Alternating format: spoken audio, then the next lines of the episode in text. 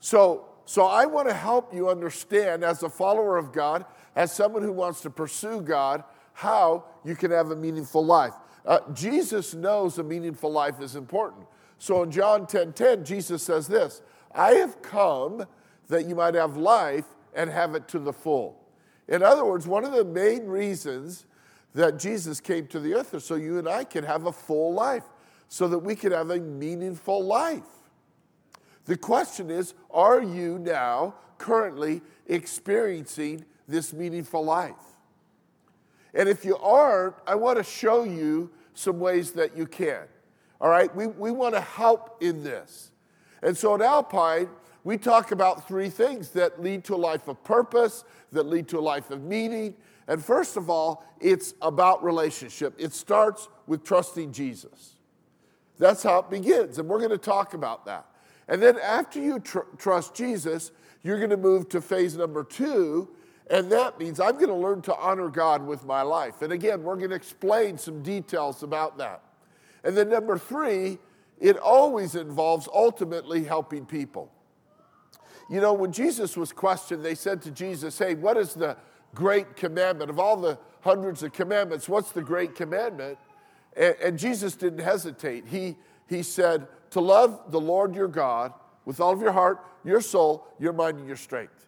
Doesn't hesitate. Then he says, And to love your neighbor as yourself. Now, if you think of the Ten Commandments, we learned a few weeks ago that the Ten Commandments are broken into two groups. The first four are how to love God, and the second six are how to love people. And so, if you want a meaningful life, it's about people. Now, I did a funeral yesterday, and so this is really fresh on my mind. And in the memorial service, nobody talked about what a great business person this guy was. And they had like seven people share. Nobody said how much money he had, how many cars he had, how big his home was. Every single person reflected on the quality of relationship they had. How is your relationship with God?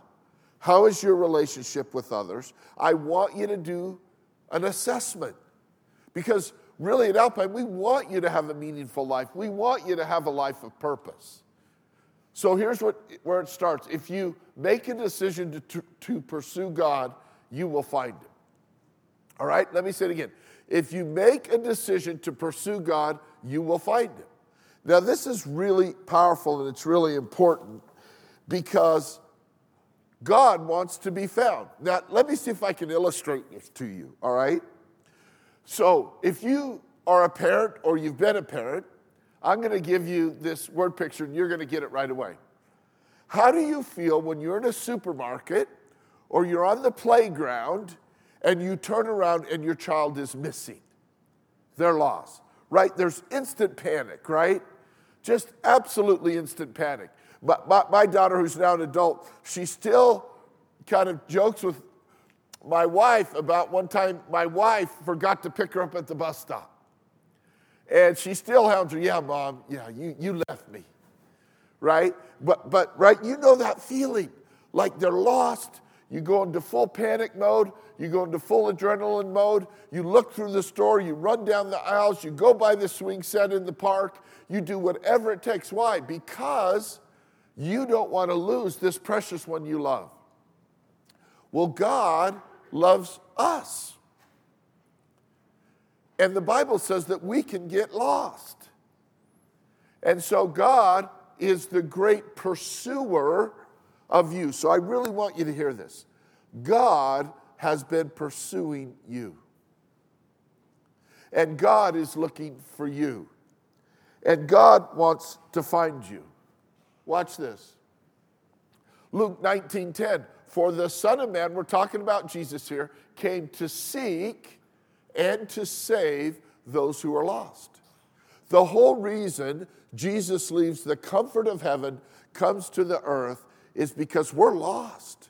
We're spiritually lost. And this breaks God's heart.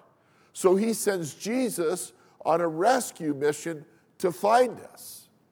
That's just a really critical thing that Jesus is on a rescue mission. God has been called the hound of heaven. And by that, it means that God is still searching and He's still looking for you. Some of you are distant from God. Some of you don't know if you want God. Some of you are in rebellion to God. But God is this persistent hound of heaven that says, I want to know you, I want to love you, I want to forgive you. I really want to give you that meaningful life that only I can give. But the question is, will we trust him? Jeremiah 29, 11 through 13. God is applying this principle to his people back then, but I also think there's a larger principle that this is the heart of God the Father for you. For I know the plans I have for you, says the Lord. They are plans for good and not disaster, to give you a future and a hope. In those days when you pray, I will listen to you. So God starts off listen, I got great plans for you. I want to give you a future. I want to give you hope. Here's the thing see, usually we turn it the other way around. God, I have some big plans and I want you to bless them. See, I've gone to God many times, say, God, I got it. Here's the plan for my life. I just need you to bless it. Right? You ever done that? Sure, you have. You're in the church. You can't lie here. You're like me. You've done that. You say, God bless my plan. And he doesn't. But we still try it. So we're either going to trust God's plan for our lives or our plan. But here's what God says I really got a good plan for your life. For in those days when you pray, I'll listen to you. If you look for me wholeheartedly, you will find me. So watch this. On one hand, God's looking for you. On the other hand, He wants you looking for Him. So let me say this about God He's terrible at hide and seek, right? God's terrible because He wants to be found. He wants to be found. My, my daughter Hannah, when she was little, she didn't want to hide, she wanted to be found. My, my, my other boys, they'd run and hide really well. My, my daughter got scared when she hid. So she, Dad, I'm right here. Right? God wants to be found. He's not good at hide and seek. So watch this. On one level, the Bible is very clear. Before you ever pursued God, He pursued you. Before you ever loved God, He loved you. The Bible's really clear about that. But God also says, now, I, because I'm pursuing you, this is a relationship, I want you to pursue me. And when you find me, I'll listen to you. I'll listen to how you're doing. I'll listen to how your heart's broken. I'll listen to when you're struggling. I'll listen to when you're happy. I will listen to you if you look for me. Now, here's the condition with your whole heart. See, a lot of us think we can approach God with part of our heart. Well, God, I, I have a heart for you, but I have a heart for the things of the world. God, I have a heart for you, but I have a heart for these habits of mine that I don't want to really let go of, even though I know they're destructive. God says, no, no, no, no. That's not how a good relationship works. Half hearted relationships don't work. If you're going to pursue me, it's got to be with your whole heart. His purpose was for the nations, Acts tells us in Acts 17 27. His purpose is for the nations to seek after God. The purpose for this nation, America, is to seek after God and perhaps feel their way towards Him and find Him, though He's not far away from any one of us. Do you know God's not that far away from you? He's just waiting for the call. He's just waiting for the praise. He's just waiting for the cry. He's just waiting. Because this thing with God, it's a two way relationship. God starts it, God initiates it. As you'll see, God makes it work. But are you a willing participant? Do you get up in the morning saying, God, I want to talk to you? Do, do you get up in the morning and say, God, I want to read your word so I can hear what you want to say to me? It's a two way relationship. See, we start a relationship with God by trusting Jesus. This is a profound thing. See, the, the real issue, and this is, this is powerful stuff, is you and I can't really have a relationship with God on our own. We really can't. Because the Bible says we all have a disease, and the disease is called sin. Now, sin literally means in the Bible to miss the mark. In other words, we, we miss the mark of how God wants us to live. The scripture tells us that God says go right, and we, like sheep, have gone astray, and we decide to go left. One of my favorite definitions of sin is that we trust our own ideas, our own opinions, our own feelings instead of God's. But the most simple definition of sin is selfishness. And the Bible says we're all selfish. We all struggle with making life about us. And that sin, now this is a horrible disease, this thing called sin. It's actually a deadly disease. Now, now the world is consumed right now with this virus that is spreading, that has a pandemic potential to do great harm. But every person who is born is born with this sin selfishness disease that I'm talking about. And the tragedy is, and the fear is, that there's no antidote. In other words, you can't come up with an antidote, and I can't come up with an antidote. There isn't a human remedy. The only remedy is Jesus. Now, this disease is so deadly, it leads to death, it leads to separation from God. Not only in this life, potentially in the life to come. That is a serious disease. And so, what God says is, you know what? I don't want to be separated from my people. I love them. So, listen, you know, right? At the end of the line, you're here because God wants you here. You know that, I hope, right? Your, your parents might have birthed you, but God created you. He created you to love you and to give you a meaningful plan in your life, but this selfishness disease gets in the way, separates us from God. So God says, I love him too much to let this relationship be fractured. So I'm going to send Jesus. He's going to come to the cross. He's going to pay for every sin, every blemish, every stain they've ever had. So we're made right with God by Jesus. It's a profound thing. We're made right with God, Paul tells the Romans by placing our faith in Jesus Christ. So, so when I believe that Jesus died on the cross for my sin and my shame and my guilt, that's what he's talking about. And this is true for everyone who believes, no matter who we are. That's why God is so kind. It doesn't matter if you're known or unknown, He gives us offer of, offer of Jesus. It doesn't matter if you're rich or poor, highly educated, undereducated, it doesn't matter. There, there's, a level playing field at the cross. Jesus offers this gift. And so that's how you start in this relationship with God. So I just want to be clear. Maybe that's where some of you need to start. Now, Jesus, here's the good news, is the only antidote, but he is the antidote for our disease. When Jesus goes to the cross, he pays for our sin, he pays for our penalty, so now we're made right with God. Now, the Bible says, it's so interesting to me. The Bible says Jesus is the great physician. So, Jesus has office hours, all right? He's also called the great healer. And Jesus, the great physician, is waiting for some of you right now. I just checked, the office is available. And you can start this meaningful life with Jesus right now.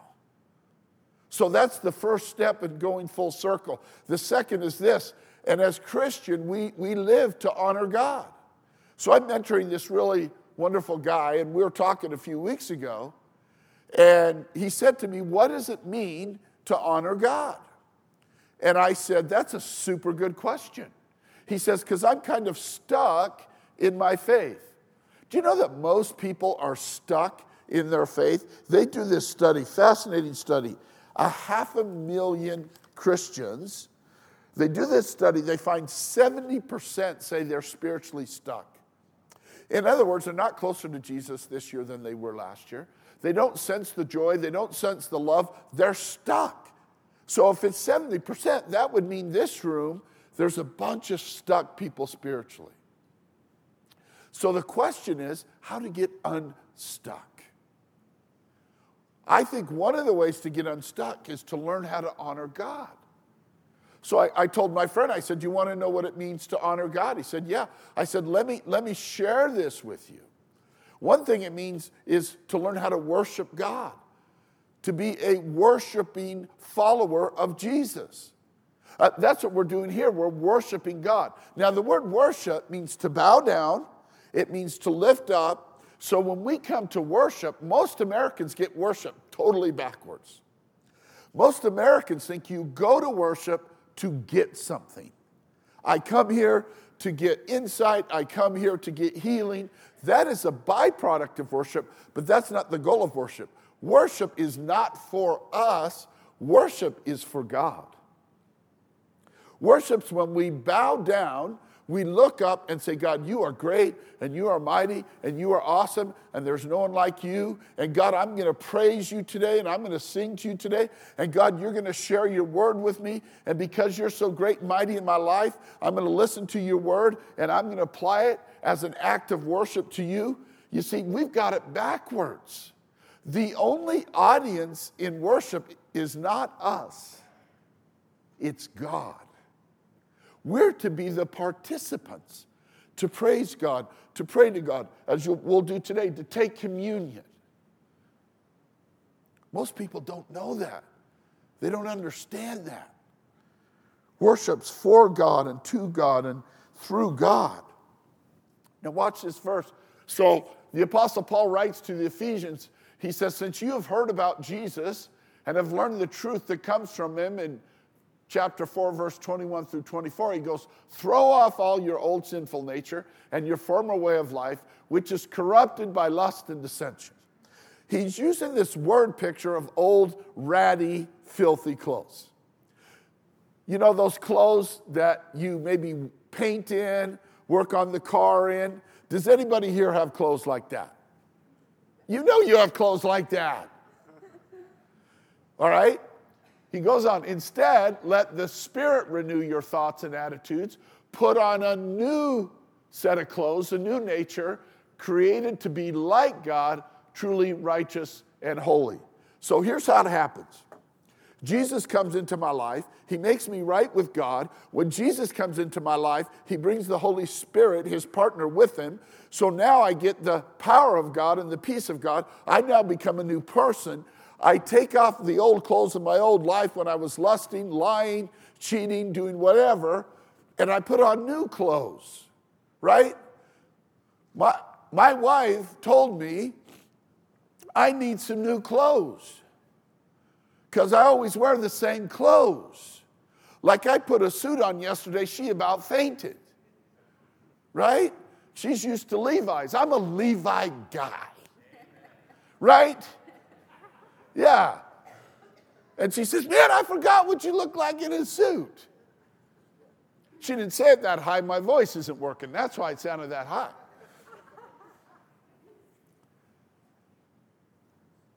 Are you still living the old you, even though Jesus has made you a new you? That happens to a lot of Christians. That old you is supposed to be dead. And the new you, you know how you live the new you? You start to learn to honor God. You start putting the focus of your life not on you, on Him. You bow down to Him. Because the second part is you're not only worshiping God, but watch this, now you're starting to serve God. Do you know there's some things we'll do in this life we'll never do again when we get to heaven?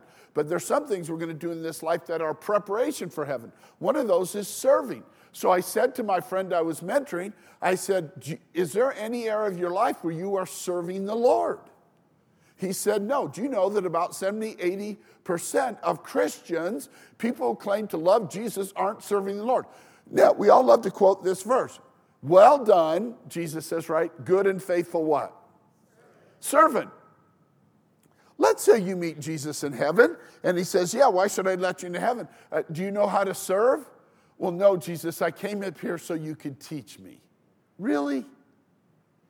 See, because here's what I know we serve who we love, right? You serve your kids because you love them. You serve your spouse because you love them. You serve your friend because you love them. You want to start getting out of the rut in your life? Start with worshiping God, start with serving God right? You got, you got to change. Listen to this in Hebrews. This is powerful. Hebrews 10 25. And let us not neglect our meeting together. In other words, having a church service, as some people do. Oh, so they have the same problem we have. See, I've had people tell me, Dave, I take the summer off from God because all I need is Jesus. There's this really popular movement that all I need is Jesus. Well, let's talk about the Jesus, the real Jesus of the Bible. The real Jesus of the Bible says the church, all of us are His, and He is the head, and we are the body. So saying all I need is Jesus is acting like you can just live with your head and the body is cut off. That's funny, right? That, that's really funny. That's not going to work. Jesus never separates him from his church, it's one body. And let us not neglect our meeting together as some people do, but encourage one another, especially now that the day of his return is drawing near. Here's what he's saying. Here's another reason. The number one reason you go to church is for God, not for you. Now, when you go to church for God and you worship God and you praise God, don't worry, God's going to give you a benefit. But, but that's not the reason you go. But the number two reason you go to church still isn't for you. Listen, I come to church every week. I've been doing it probably for decades, and I pray this prayer God, who can I minister to today? Who can I encourage today? Who's standing by themselves that I can go make them feel welcome? Who do I think needs encouragement? Who just needs somebody to listen to? I sincerely come to church every time. I'm not including that I'm a teacher of God's word. I'm talking that people matter to God. And because they matter to God, they should matter to me. So every week when I come, every service that I teach, I come and say, God, is there a person here you want me to encourage? Because that's what he says to do. So watch this. So I want to encourage you, if you want to get out of the rut in your spiritual life, you got to make worship every weekend. And when you're out of town, I want to tell you this most amazing thing. This is incredible. There's, there's churches there. Did you know that? I didn't know that. Like they have churches all over our country. I know, incredible, right? you know what I'm saying. Because one missed service moves into two, two moves into three. Pretty soon you haven't gone in a month. See, the third area of honoring God, it's not just I need to be a worshiping follower. I'm, it's not just I need to serve. You know what I told my friend? I said, I'm going to take you through the pursuit, these pursue God resources. And after 12 weeks of us meeting, I'm going to have you linked to another man so you can help him grow. He says, That sounds great. Listen, we always need people that love children. Jesus said, Don't keep the kids from coming. You can work in children's church, you can work in fusion. Listen, my heroes are people that get involved in fusion, junior high and high school students. I don't know how it's going to go in heaven. I think you get an extra something, right? Because you parents, you don't want them. Don't. I know. I know. But third is being generous. Do you know God's so generous? James says in the book of James, every good and perfect gift is from above. Well, let's think about that for a minute. So, every good thing that's ever happened in your life first came out of the hands of God. So, you're wearing clothes today. That's a gift from God. Some of you, I get it, you, you, you don't really understand fashion. That's okay. You, you drove a car to get here or rode a bike. You have a house to live in. You have a job. You have friends. You have air to breathe. Every good gift first comes from God. So God is generous at heart. And so because God's generous in heart, He wants us to be generous. Now, watch this. God doesn't need a thing. I'm going to give you a little brief theology lesson. God is what the Bible calls self sufficient. In other words, God never has had a need. He will never have a need. So God doesn't say that we should give to Him because He's needy and it'll somehow fill a void. God wants us to learn to be generous because He's generous. That's what Jesus says. It's better to give than receive. Why? Because it imitates God. And God says, You want a meaningful life? Be a giver, be generous in your life. Are you a generous person? Do you give God your time? Do you give God your money? Do you give God your abilities? Or are you a stingy, selfish person? No wonder you're stuck. Listen, I'm going to tell you something about selfish people. They end up miserable people. They end up lonely people. They end up critical people. But you show me a giving person, I'll show you a person with joy. I'll show you a person with a good attitude. It's just the way it works. So it starts with trusting Jesus, right? Then we learn to honor God. And then we mature as disciples by helping other people pursue God.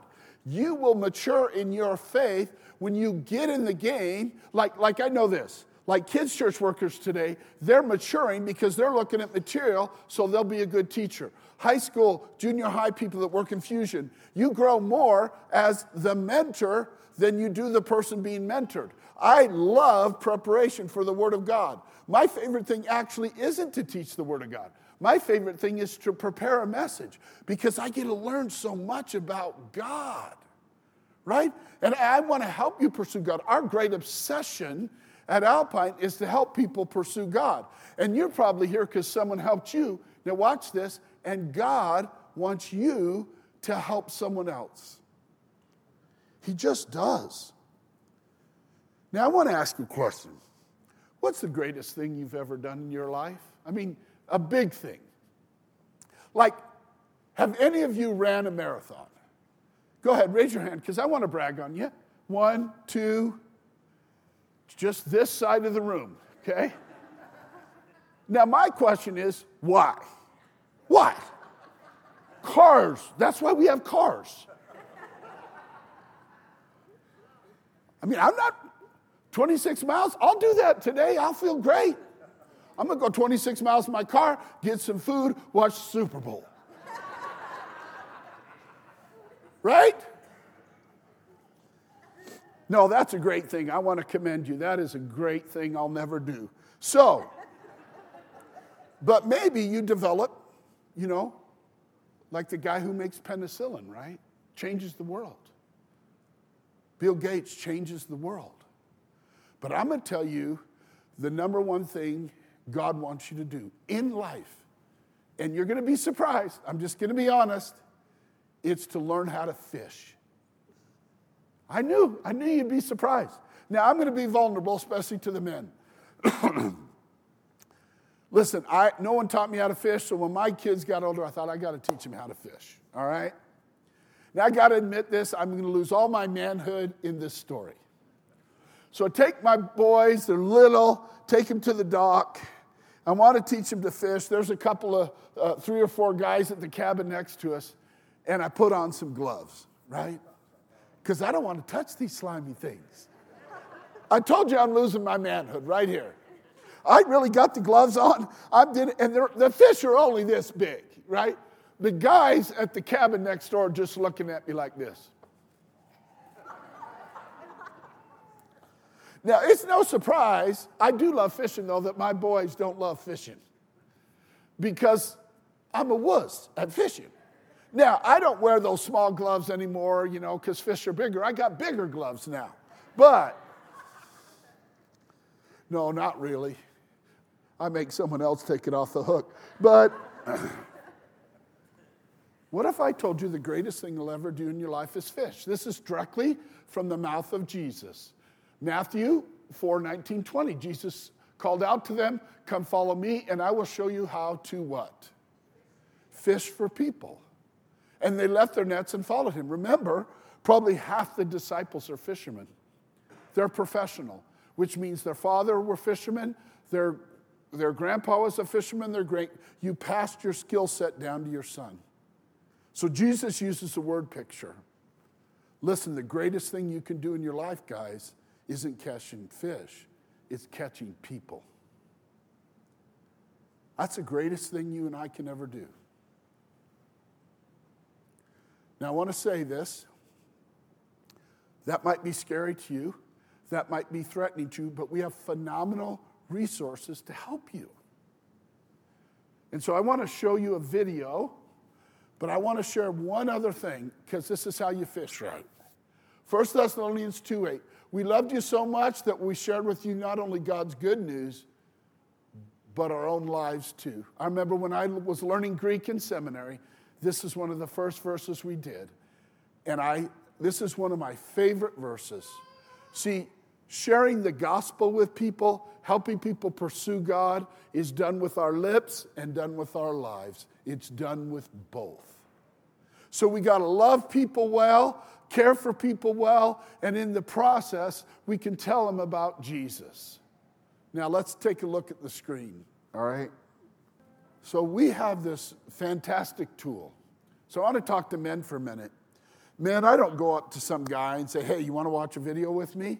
It's kind of weird, right? I say, hey, you want to go to lunch? Because every man I know likes food, all right? Want to get a cup of coffee? And we start building a friendship. I kind of figure out his temperature a little bit and says, you know, he, he wants something on marriage or kids or his job. So we, I say, hey, can I just send you a cool video on that? And we just gently walk into one of these. Women, you can easily do this. And, and this is a phenomenal tool, all right? So we're, we're making it easy. We're making it easy to learn how to fish. And so I want to end this way. And here's what I want to pray about. Some of you are right at number one. I need to trust Jesus. And maybe today's the day you trust Jesus. He's got a plan for your life, He's got a purpose for your life, and it will always be better than yours. Number two, maybe you say, you know what, I really need to learn how to honor God. So I'm going to make worship attendance a priority. I'm going to start serving God. I'm going to start giving to the Lord. Or number three, you're at the place where you say, you know what, I want someone to help me mentor someone. Or I want to get in a small group and I want to learn how that works. Wherever you are, we're here to help. You have a great lead pastor in Jeff, he's here to help. But take the next step. Let's pray.